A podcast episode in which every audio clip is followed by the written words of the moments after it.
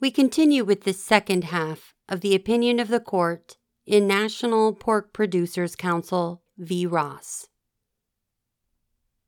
Part 4 Failing in their first theory, petitioners retreat to a second they associate with Pike v. Bruce Church, Inc. Under Pike, they say, a court must at least assess the burden imposed on interstate commerce by a state law and prevent its enforcement if the law's burdens are clearly excessive in relation to the putative local benefits. Petitioners then rattle off a litany of reasons why they believe the benefits Proposition 12 secures for Californians do not outweigh the costs it imposes on out of state economic interests. We see problems with this theory too. Section A In the first place, petitioners overstate the extent to which Pike and its progeny depart from the anti discrimination rule that lies at the core of our dormant Commerce Clause jurisprudence. As this court has previously explained, no clear line separates the Pike line of cases from our core anti discrimination precedents. While many of our dormant Commerce Clause cases have asked whether a law exhibits facial discrimination, several cases that have purported to apply including Pike itself, have turned in whole or in part on the discriminatory character of the challenged state regulations. In other words, if some of our cases focus on whether a state law discriminates on its face, the Pike line serves as an important reminder that a law's practical effects may also disclose the presence of a discriminatory purpose. Pike itself illustrates the point. That case concerned an Arizona order requiring cantaloupes grown in state to be processed and packed in state. The court held that Arizona's order violated the Dormant Commerce Clause, even if that order could be fairly characterized as facially neutral. The court stressed that it required business operations to be performed in state that could more efficiently be performed elsewhere. The practical effects of the order in operation thus revealed a discriminatory purpose, an effort to insulate in state processing and packaging businesses from out of state competition. Other cases in the Pike line underscore the same message. In Minnesota v. Clover Leaf Creamery Company, the court found no impermissible burden on interstate commerce because looking to the law's effects, there was no reason to suspect that the gainers would be in state firms or that the losers would be out of state firms. Similarly, in Exxon Corp v. Governor of Maryland, the court keyed to the fact that the effect of the challenged law was only to shift business from one set of out of state suppliers to another. And in United Haulers, a plurality upheld the challenged law because it could not detect any discrimination in favor of in state businesses or against out of state competitors. In each of these cases, and many more, the presence or absence of discrimination in practice proved decisive. Once again, we say nothing new here. Some time ago, Tracy identified the congruity between our core dormant Commerce Clause precedents and the Pike line. Many lower courts have done the same. So have many scholars. Nor does any of this help petitioners in this case. They not only disavow any claim that Proposition 12 discriminates on its face, they nowhere suggest that an examination of Proposition 12's practical effects in operation would disclose purposeful discrimination against out of state businesses. While this court has left the courtroom door open to challenges premised on even non discriminatory burdens, and while a small number of our cases have invalidated state laws, that appear to have been genuinely non discriminatory, petitioner's claim falls well outside Pike's heartland. That is not an auspicious start. Section B Matters do not improve from there. While Pike has traditionally served as another way to test for purposeful discrimination against out of state economic interests, and while some of our cases associated with that line have expressed special concern with certain state regulation of the instrumentalities of interstate transportation, petitioners would have us retool Pike for a much more ambitious project they urge us to read Pike as authorizing judges to strike down duly enacted state laws regulating the in state sale of ordinary consumer goods like pork, based on nothing more than their own assessment of the relevant law's costs and benefits. That we can hardly do. Whatever other judicial authorities the Commerce Clause may imply, that kind of freewheeling power is not among them Petitioners point to nothing in the Constitution's text or history that supports such a project. And our cases have expressly cautioned against judges using the Dormant Commerce Clause as a roving license for federal courts to decide what activities are appropriate for state and local government to undertake while there was a time when this court presumed to make such binding judgments for society under the guise of interpreting the Due Process Clause. We have long refused pleas like petitioners to reclaim that ground in the name of the Dormant Commerce Clause. Not only is the task petitioners propose one the Commerce Clause does not authorize judges to undertake, this court has also recognized that judges often are not institutionally suited to draw reliable conclusions of the kind that would be necessary to satisfy the Pike test as petitioners conceive it. Our case illustrates the problem. On the cost side of the ledger, petitioners allege they will face increased production expenses because of Proposition 12 on the benefits side, petitioners acknowledge that Californians voted for Proposition 12 to vindicate a variety of interests, many non economic. How is a court supposed to compare or weigh economic costs to some against non economic benefits to others? No neutral legal rule guides the way the competing goods before us are insusceptible to resolution by reference to any juridical principle. Really, the task is like being asked to decide whether a particular line is longer than a particular rock is heavy.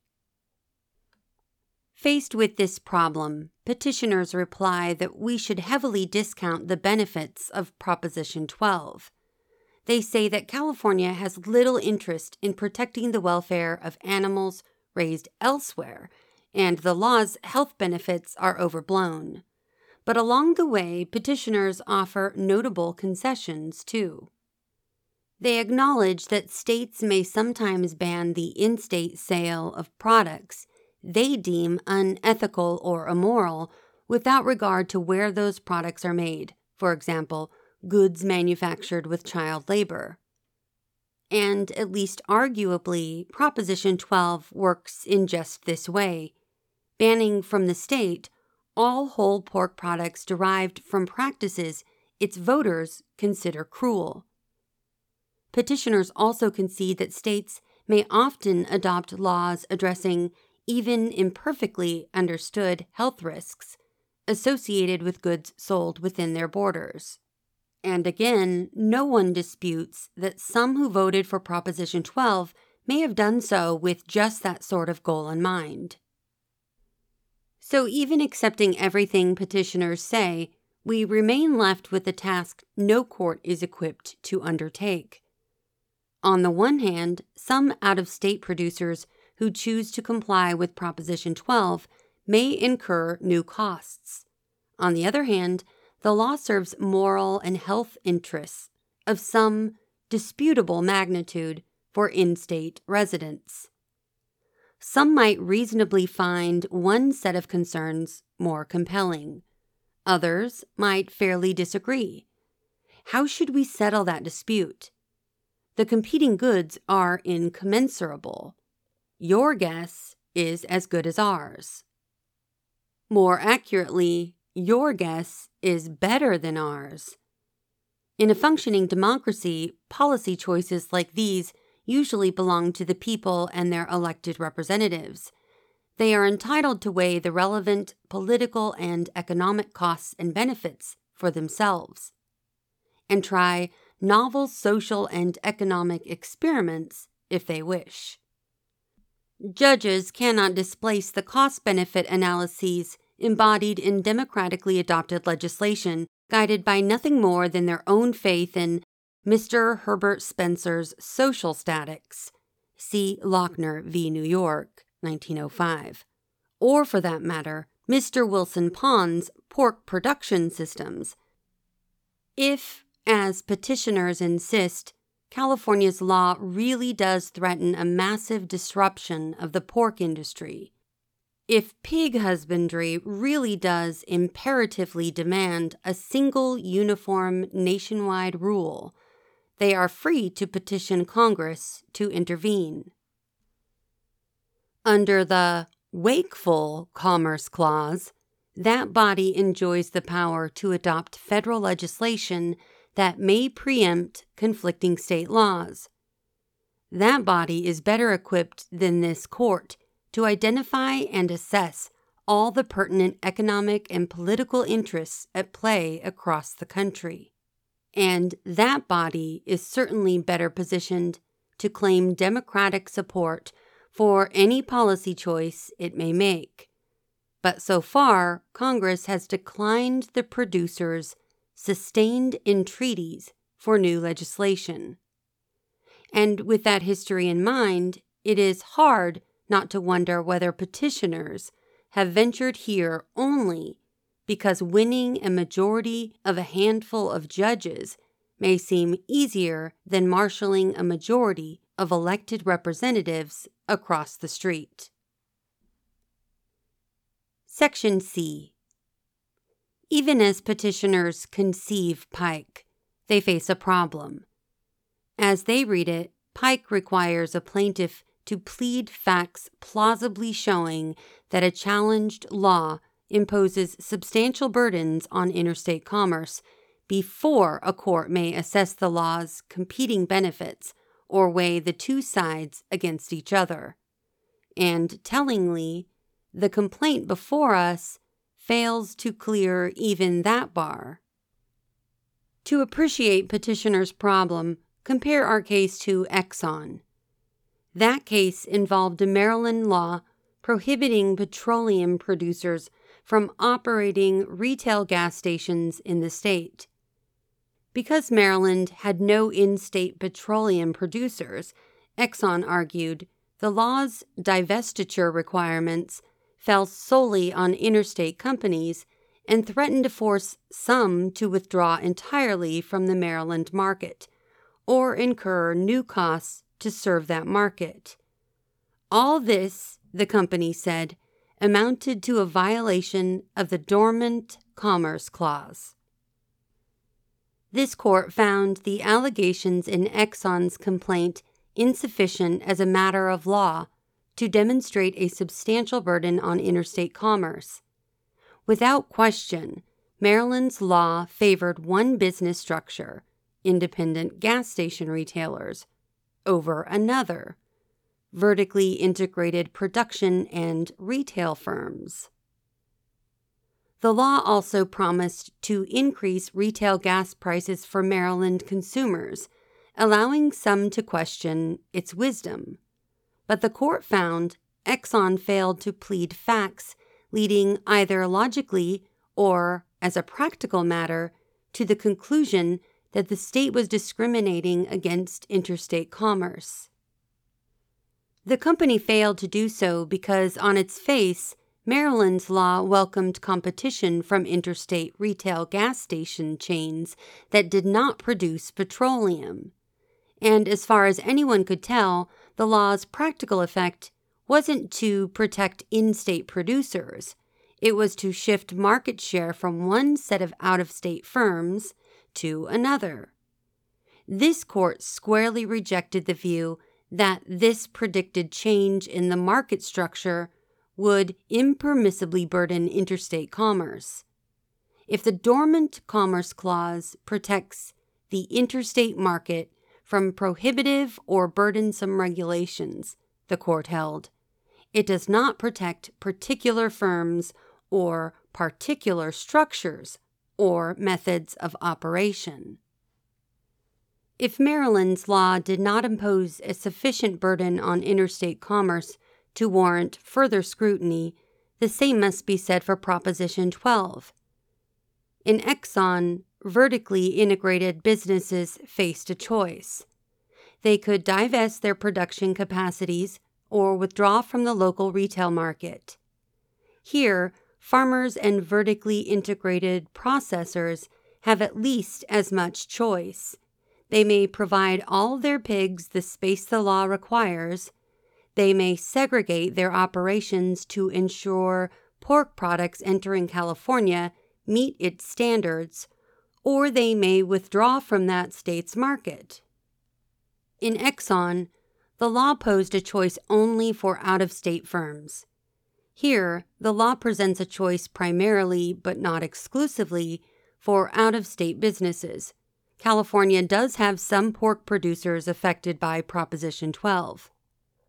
In Exxon, as far as anyone could tell, the law threatened only to shift market share from one set of out of state firms to another. Here, the pleadings allow for the same possibility that California market share previously enjoyed by one group of profit seeking out of state businesses, farmers who stringently confine pigs, and processors who decline to segregate their products, will be replaced by another those who raise and trace Proposition 12 compliant pork.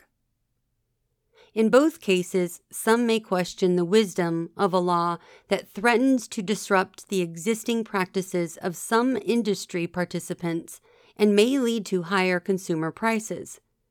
But the Dormant Commerce Clause does not protect a particular structure or method of operation. That goes for pigs no less than gas stations. Think of it another way petitioners must plead facts plausibly suggesting a substantial harm to interstate commerce, facts that render that outcome a speculative possibility are not enough. In an effort to meet this standard, petitioners allege facts suggesting that certain out of state farmers and processing firms will find it difficult to comply with Proposition 12 and may choose not to do so but the complaint also acknowledges that many producers have already converted to some form of group housing, even if they have not all met Proposition 12 standards. From these facts, the complaint plausibly alleges that some out of state firms may face difficulty complying or may choose not to comply with Proposition 12. But from all anyone can tell, other out of state competitors seeking to enhance their own profits may choose to modify their existing operations or create new ones to fill the void. Of course, as the complaint alleges, a shift from one set of production methods to another promises some costs. But the complaint concedes that complying producers will be able to pass along at least some of their increased costs to consumers. And no one thinks that costs ultimately borne by in state consumers, thanks to a law they adopted, counts as a cognizable harm under our Dormant Commerce Clause precedents. Nor does the complaint allege facts plausibly suggesting that out of state consumers indifferent to pork production methods will have to pick up the tab let alone explain how petitioners might sue to vindicate their interests. Instead, at least one declaration incorporated by reference into the complaint avers some out of state consumers will not value these changes and will not pay an increased price. Further experience may yield further facts, but the facts pleaded in this complaint merely allege harm to some producers' favored methods of operation. A substantial harm to interstate commerce remains nothing more than a speculative possibility. Section D. The Chief Justice's concurrence in part and dissent in part call it the lead dissent, offers a contrasting view. Correctly, it begins by rejecting petitioners' almost per se rule against laws with extraterritorial effects. And correctly, it disapproves reading Pike to endorse a free willing judicial weighing of benefits and burdens. But for all it gets right, in other respects it goes astray.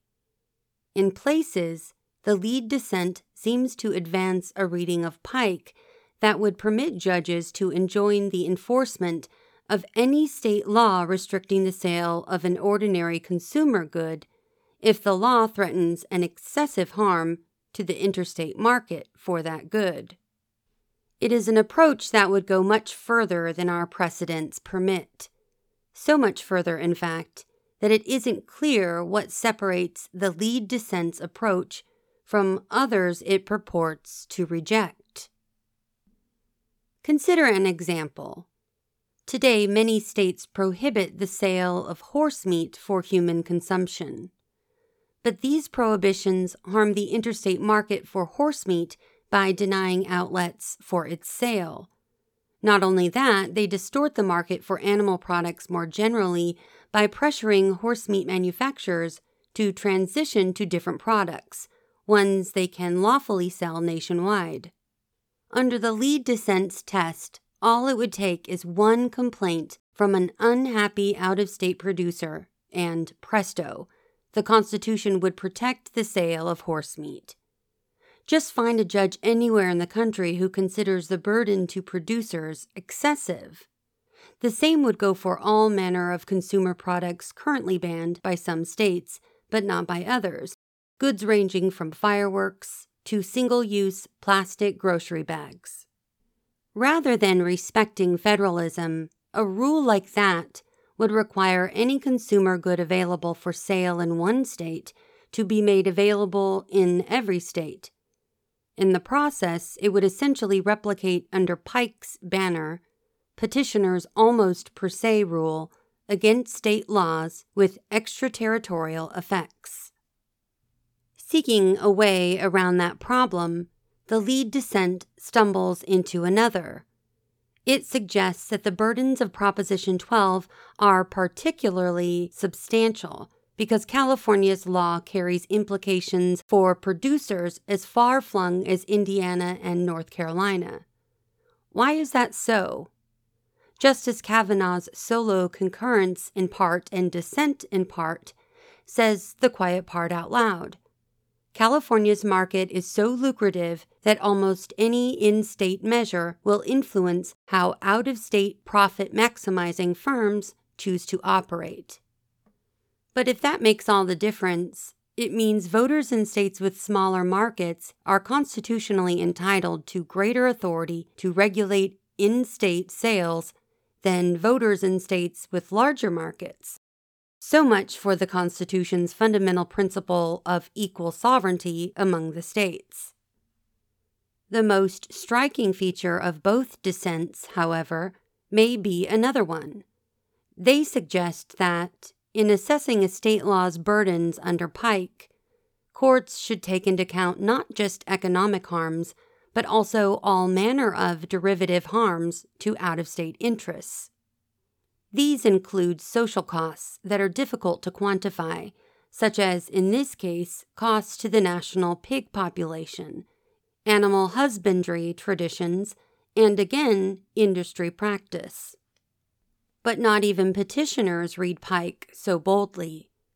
While petitioners argue that Proposition 12 does not benefit pigs, as California has asserted, they have not asked this court or any court to treat putative harms to out of state animal welfare or other non economic interests as freestanding harms cognizable under the Dormant Commerce Clause. Nor could they have proceeded otherwise. Our decisions have authorized claims alleging burdens on commerce. They do not provide judges a roving license to reassess the wisdom of state legislation in light of any conceivable out of state interest, economic or otherwise. Part 5 Before the Constitution's passage, Rhode Island imposed special taxes on imported New England rum. Connecticut levied duties on goods brought into the state by land or water from any of the United States of America, and Virginia taxed vessels coming within the state from any of the United States. Whether moved by this experience or merely worried that more states might join the bandwagon, the framers equipped Congress with considerable power to regulate interstate commerce and preempt contrary state laws. In the years since, this court has inferred an additional judicially enforceable rule against certain especially discriminatory state laws adopted even against the backdrop of congressional silence. But extreme caution is warranted before a court deploys this implied authority. Preventing state officials from enforcing a democratically adopted state law in the name of the Dormant Commerce Clause is a matter of extreme delicacy, something courts should do only where the infraction is clear. Petitioners would have us cast aside caution for boldness. They have failed, repeatedly, to persuade Congress to use its Express Commerce Clause authority to adopt a uniform rule for pork production and they disavow any reliance on this court's core dormant Commerce Clause teachings focused on discriminatory state legislation. Instead, petitioners invite us to endorse two new theories of implied judicial power. They would have us recognize an almost per se rule against the enforcement of state laws that have extraterritorial effects even though this court has recognized since Gibbons that virtually all state laws create ripple effects beyond their borders. Alternatively, they would have us prevent a state from regulating the sale of an ordinary consumer good within its own borders on non discriminatory terms, even though the Pike line of cases they invoke has never before yielded such a result like the courts that faced this case before us. We decline both of petitioners' incautious invitations. The judgment of the Ninth Circuit is affirmed.